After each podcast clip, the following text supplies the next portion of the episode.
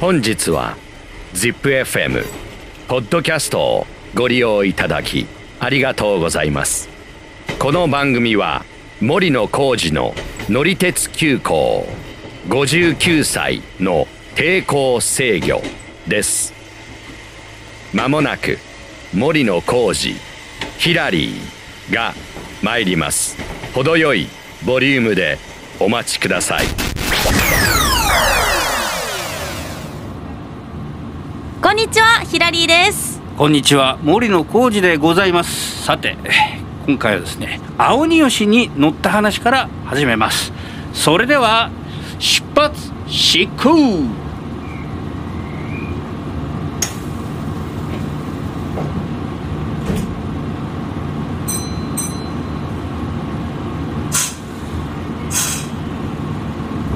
青鬼吉って何ですか？あの近鉄の新しい観光特急で、うん。まあ、実はもうこの春にあの登場してたんですけどね。今年？そう、えーまあ、私はちょっとなかなか乗る機会もなかったんで、うんうん。ようやくこの間乗ってきたというとこなんですけど、はいはい。これこれねあタオルも買ってきて。そう車内にねそういうものをこう売ってるこうスペースがありまして、ね、あそうなんですか、はい。グッズとかが売ってるんですね、はい。コーヒーを買いに行って、うんうん。それと合わせて買っちゃい買っちましたゃいました、はい。い、やでも可愛いですね。ねなんかねこの色使いとかが、うん。こういうタオルにするとなんか妙にこう映えるなと思ってねすごい可愛い。買ってきたんですけど、はい、このね青鬼吉っていうのはもともと近鉄に1万2200系といううんうん。特急列車があったんですけども、はい。まあ、これを改造して、えー走り始めたと。まあ、これはね結構知ってる人は多いと思うんですけど、うんうんまあ、とにかくあの1969年から登場した1万2200系なので、えーもう古い車両だと50年以上の,、まあ、あの車歴があったんですけども、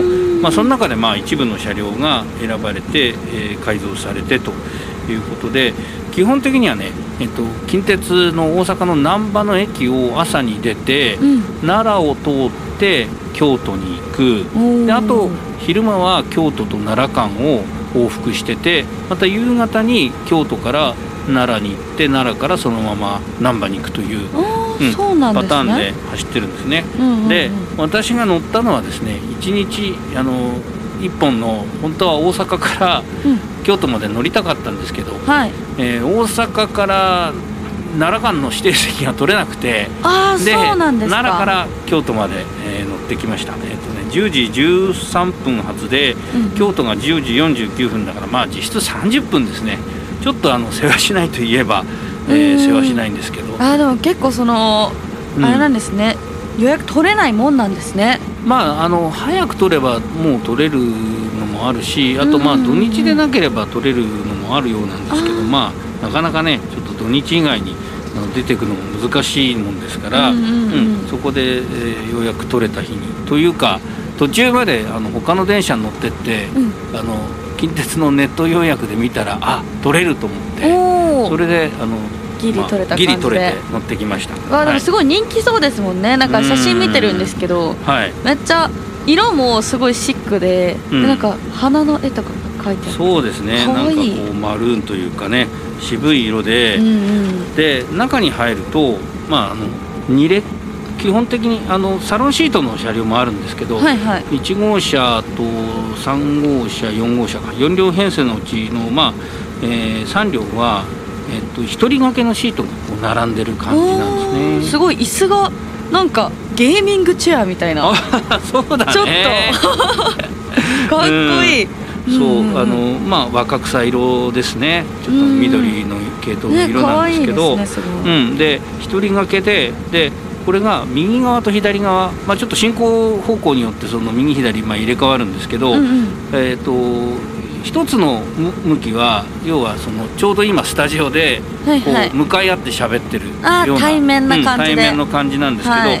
もう一つの方は斜めにこう向いててそう窓がよく見えるというか車窓を楽しむようなポジションで、二人で外の景色を見る感じで。そうなんですね。ああいいですね、はい、まあ私はちなみに一人で乗ってきたんですけどね。はいあそうなんです。ちょっと寂しい。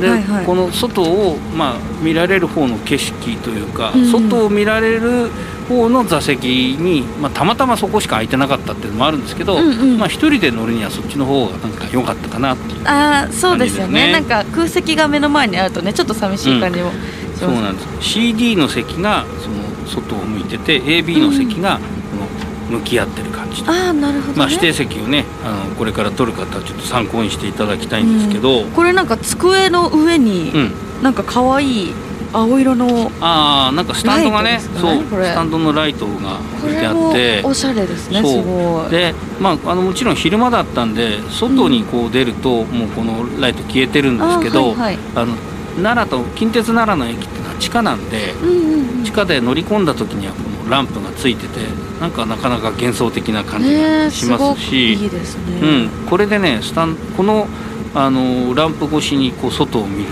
とねちょっとなんか違うような感じもねしますね。そうですよね、うん。なんか景色とかもすごい楽しめそうですけど。ね、まあ、特にね奈良から乗ると、うん。あの奈良の駅を出発して地下を抜けて、うんうん。で一つ新大宮って駅があるんですけどそはい。こを通過するとですね、うあのいわゆる平城京、はいはいはい。なんか歴史とかでやった気がしますね。そうそうそうそう。え状況。はい。そう。のあの後を通るんですね。近鉄の奈良線って。そうなんだ、うん。平城京の後がそうそう。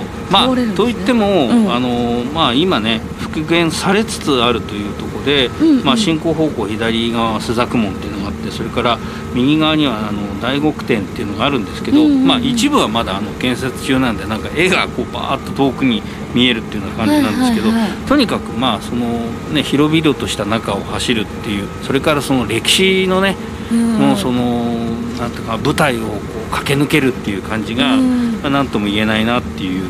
で普通のその電車に乗ってもそれすごいいい景色なんですけど、うん。特にこの青荷吉だとね、まあ、一層趣があるというかなんというかね。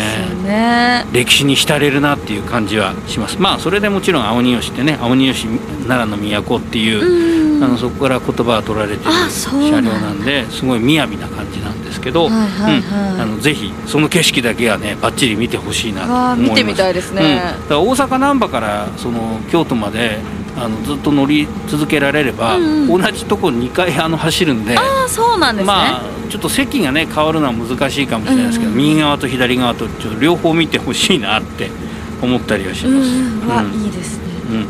うん、まあでもね本当こうさっき言ったように1969年にこう登場してうん。これ抵抗制御ですよ。もちろん、はい。この時代は、なんではい。まああのずっとエース車両として走り続けてきて、うん。でまああのまたこうやってね装いも新たになんかあの今の時代になんかこうフィットしてやってくるっていうとね おじさんとしてはなんか感動するようなところもねちょっとあるわけですよ。ね。うん。一線に一線にこう立ってみたいなね感じで、うんで、まあ、あの昔ももちろんこの1万2200系時代も何度も乗ったことあるんで、はい。まあ、そのことも少し思い出しながら、えーまあ、揺られてもうわずか30分ですけど京都まで行きました。わあでもねなんか昔乗ってたのがまたちょっと変わった形してね戻ってくるっていうのもなんかそう。エモいですよね。エモいね。今で言うエモいか。そうですね。かそれエモいいただきました。でね、まあもう一つその京都に行って、まあ、そこからのあの、まあ、成り行きというのかな、うん。まあ、もう一つちょっとその同じような感じの車両があったんであこれも乗ってみようと思って行ったんですけども、はい。これあの阪急京都線のね京都レインっていうのがあって、はい、うん。京都レイン。そう。あの大阪の梅田駅から、うん。京都の河原町まで、まあ、行ってるんですけども、うんうんうん。えー、と京都レインって今、まあ、11月で時点では2種類あってはい。私が乗ったのはその京都レイン6300系っていう方なんですね。はい。あはい。はい。で京都レインとね京都レインガラクっていうのがあって、まあ、ガラクっていうのは後から改造して、7000系っていう電車を改造して、えー作ったやつなんですけどこちらの方はねもともとはこあの神戸線とか宝塚線で走っていた電車で京都線に入ってなかったんですけど、はい。6300系っていうのは、えーとこれは1970年代半ばから京都線の特急電車としてあのずっと使われてた車両なんですね。そうで快速特急 A と快速特急っていうのはもうちょっとこれがねうん。よく分かんなかったんですけど、うんうんうん A はね実はねあの大阪の重曹の駅はうん。止まるけどドアが開かない。つまり、まあ、通過扱いというかな。ああなるほどね、うんいわゆるホームドアが重曹駅にあって、うんうんうんそれがあのちょっとこの6300系だと使えないということで、まあ、重曹はあの停車しないということになってるんですけど、はいはいまあ、僕が乗ったのはその6300系の大阪寄りの先頭車だったんで、うん。まあ、シートの生地をねあの張り替えてあるんですけど基本的には、あの昔の特急電車だった時のスタイルにちょっと似てるっていうかその面影がある感じで、あそうなんだ、はい、はいいですね。この面影があるのはすごい嬉しいですよね。うん、そうなんですよ、んうん。まあ、昭和の本当特急電車でまあ特急電車って言ってもこの阪急の場合は特にあの料金とかはかからなかったし今もこの京都レインって料金とかかからないんですね、うんうんうん。まあ、乗ったら自由にあのやってきたら自由にそのまま乗れるんですけど、はいはい。うん、ただこの6300系の方の京都レインは、えーまあ、12月のダイヤ改正をもって運行を取りやめるという発表があの出てましたんで。そうなんです、ね、そうなんでまあちょっとあの乗れてよかったなっていう感じなんですけど。ちょっと寂しいですね。うん。まあでもあの車両自体はねまだ残るのかなとは思うんで、うん。何かまあ乗る機会はあるかもしれませんね、まあ、ちょっとその辺の情報は分かればという感じなんですけど。はい、うん、でもねこう結構今その青荷吉とそれから京都レインの話で、はい。昔の車両があのまた特急電車として走ってる、まあ、この2つはもともと特急電車だった車両なんですけど、はい。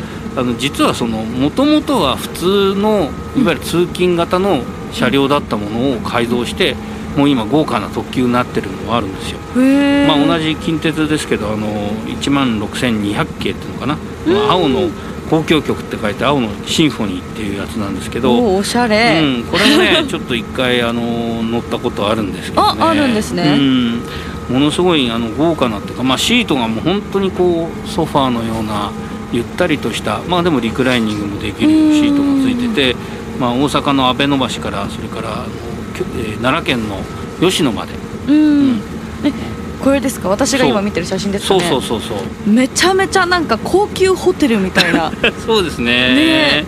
まあ、ちょっとレトロな感じもねうん。あえてこう出してますけども。そうですようね、ん、からまああとあの関東だと、まあ、東武鉄道に634型、まあ、スカイツリー、まああのスカイツリーの高さに合わせて形式作ったんですけど、うん、スカイツリートレインっていうのがあってこれもうん。もともと6050系っていう、まあ、これはあの日光とかうん。鬼怒川の方に行く快速列車として使ってた車両なんですけどそれを改造して特急にしたというのがあって。ただねちょっとこれは今ね定期的には走ってないみたいなんでうん、昔あの大宮から、えー浅草まで走ってる時期があって、うんまあ今から何年ぐらい前かな78年ぐらい前になると思うんですけど、うんうん。あの大宮から浅草っていうのをちょっとなかなかね普段だとそういうルートで行くことないと思うんですけどうんちょっと乗ってきたということがありました。